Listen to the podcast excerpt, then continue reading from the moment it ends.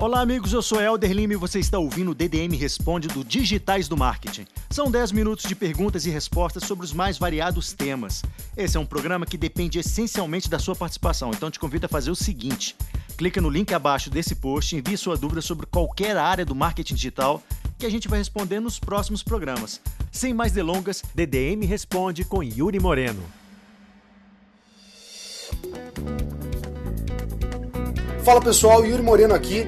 Estamos começando um DDM Responde. Henriques Barcelos perguntou: Como conseguir ideias para criar conteúdo que gere engajamento para o meu blog? Henrique, um, isso é uma pergunta muito ótima, muito excelente mesmo, uh, porque é, é, um grande segredo aí, a grande sacada de blog, etc. É isso mesmo, fazer a sua audiência não só consumir o seu conteúdo e gostar, mas engajar, né? Porque quando eles engajam, realmente aí acontece a mágica da Web 2.0, que é o compartilhamento, o efeito viral, etc. Então, o que é, eu falaria para você é tenta dar uma olhada no que o pessoal do seu nicho já fez. Não tenta reinventar a roda, claro que sempre ser inovador é interessante, é legal, mas é também sempre um desafio, né? Então, dá uma olhada no que o pessoal já fez, vê o que a sua audiência já, já normalmente compartilha, o que eles gostam, o que, que engaja realmente eles e tenta trabalhar em cima dessa linha, replicar o modelo, alterar os conceitos, uh, mas trabalhar na mesma estrutura. Por exemplo, um conteúdo simples, uma headline simples que sempre já chama engajamento, é aquela headline de lista que a gente chama, né? Que é os 10, 15, 20 segredos, coisas. É, é uma headline muito legal que dá para você brincar com ela bastante, usar em diversos temas, diversas vezes, sem se tornar repetitivo, sem se tornar chato, né? Mas dá para fazer muito teste e utilizar desse efeito. O ser humano gosta de lista, precisa ver esse tipo de curiosidade para gerar engajamento no seu blog. Mas eu também recomendaria você fazer ações também, porque normalmente a gente fica blog pensando só, ah, é conteúdo, conteúdo. Faça ações também, onde a sua audiência faz alguma coisa, vota, participa, interage. Se você forçar uma interação, naturalmente o engajamento já está acontecendo. Então, é essa é outra dica que eu deixo para você. Não só produza conteúdo que segue uma linha que os outros já compartilham e já engajam, como também faça ações que vão forçar o seu usuário a engajar de alguma forma. Francisco Júnior perguntou pra gente sobre o Power Editor do Facebook. Ele perguntou qual é a diferença para configurar anúncios no Power Editor em relação ao gerenciador de anúncios. Francisco, é, eles são feitos mesmo para os dois, para claro gerenciar os anúncios, mas o Power Editor para como se fosse uma ferramenta já voltada para volume, para o pessoal que utiliza uh, anúncios em massa ou com, com um inventário muito grande para muitos produtos, para diversas segmentações. Então é quando a coisa começa a ter uma escalabilidade maior e tomar um volume maior que a gente vai para o Power Editor.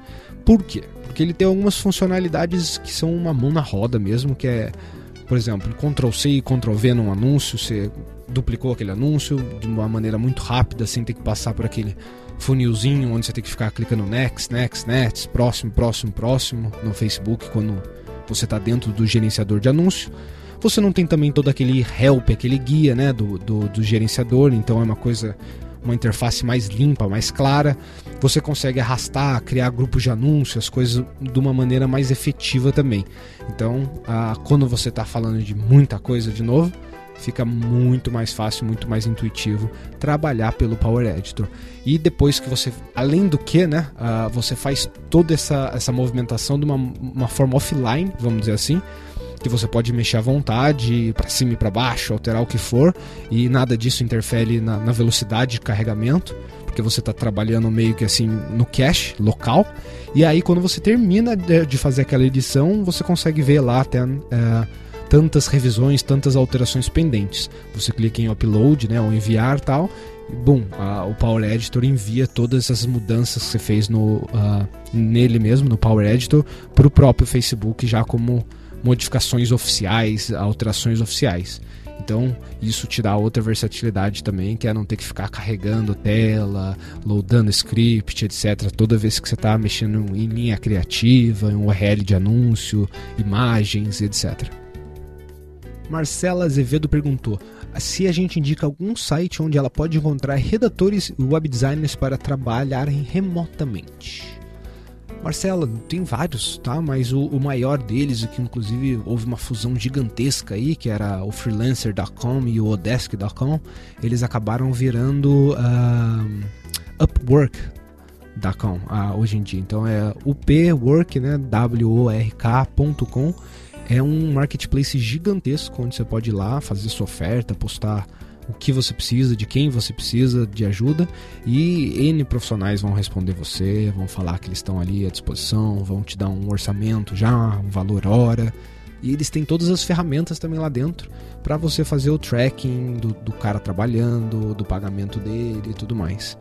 São, é um monstro o site, tem muita oferta mesmo, tem muito profissional. Eu já trabalhei lá. É, como consultor e como contratante e tive experiências boas e ruins nos dois lados. Então, como qualquer outro marketplace, vai de você olhar certinho as qualificações de cada um, fazer uma entrevistinha por Skype e, e ter certeza de que você está contratando a pessoa certa. Se você é, fizer esses filtros certinho, pode te resultar em trabalhos bem legais. Por exemplo, eu tenho um virtual assistant que me ajuda em, em relação a social media aqui nos Estados Unidos para algumas marcas que eu presto consultoria e que é, eles basicamente gerenciam o trabalho manual de pegar os meus posts, a minha estratégia e colocar na rede social para mim. E eu estou trabalhando com esses caras há, há, dois anos, por exemplo, já. Então é, é um, um trabalho legal se você acha pessoas que, que realmente correspondem com aquele objetivo que você está procurando. Essa seria a minha dica. Aqui no Brasil eu ainda não conheci nenhum uh, tão legal. Eu conheço o Get Ninjas, que seria um de é, trabalhos únicos, geeks, que a gente chama, né? Que é uma coisinha de 5 reais, 5 dólares, um trabalhinho pequeno e rápido. Esse daí tem o Fiverr.com aqui nos Estados Unidos, com dois R's no final, e o Get Ninjas, que é brasileiro também, é, aí.com ou .com.br. Tem que dar uma procurada. Eu deixo o link aqui embaixo também para vocês. Luiz Gustavo Oca falou: Estou criando um site single page e queria saber quais tópicos devem ser relevantes para SEO nesse caso. Luiz, a primeira pergunta que eu faria para você era: por que necessariamente uma página? Uh, pode ser uma landing page mesmo de captura ou o que for, uh, mas eu acho que uh, deve ter mais conteúdo para você apresentar sobre o seu produto, sobre o seu nicho em outras páginas. Fazer o, o site ter uma arquitetura pelo menos vamos lá dizer assim, substancial, né? Algumas páginas são até obrigatórias de você ter se você, por exemplo, quer fazer um anúncio no AdWords ou qualquer outras mídias, como a página de políticas de privacidade, licença de uso, são coisas até que obrigatórias. Então, não é nem na parte só do SEO, mas também a parte de, de como vai, você vai utilizar esse site no futuro com as outras mídias e com as networks e questões legais eu acho que você deveria ter mais de uma página. Eu não recomendaria ninguém só para SEO ter uma página só. Mas vamos continuar no seu exemplo aqui, vamos falar que você fez uma página. Se fosse para concentrar em alguma coisa de SEO, eu concentraria muito no conteúdo, para fazer um conteúdo bem extenso e legal ali naquela página, e na semântica, ou seja, a ordem que você vai apresentar esse conteúdo, tá? Fazer um índice, fazer uma linkagem para cima e para baixo na página, é, usar muito bem as head tags, que são os Hs, né? Então é, é isso onde eu tentaria me focar no, no site com SEO para uma página só. Perguntinha rápida aqui do Júnior Nogueira. Como coloco as estrelinhas do, de avaliação na minha fanpage do Facebook?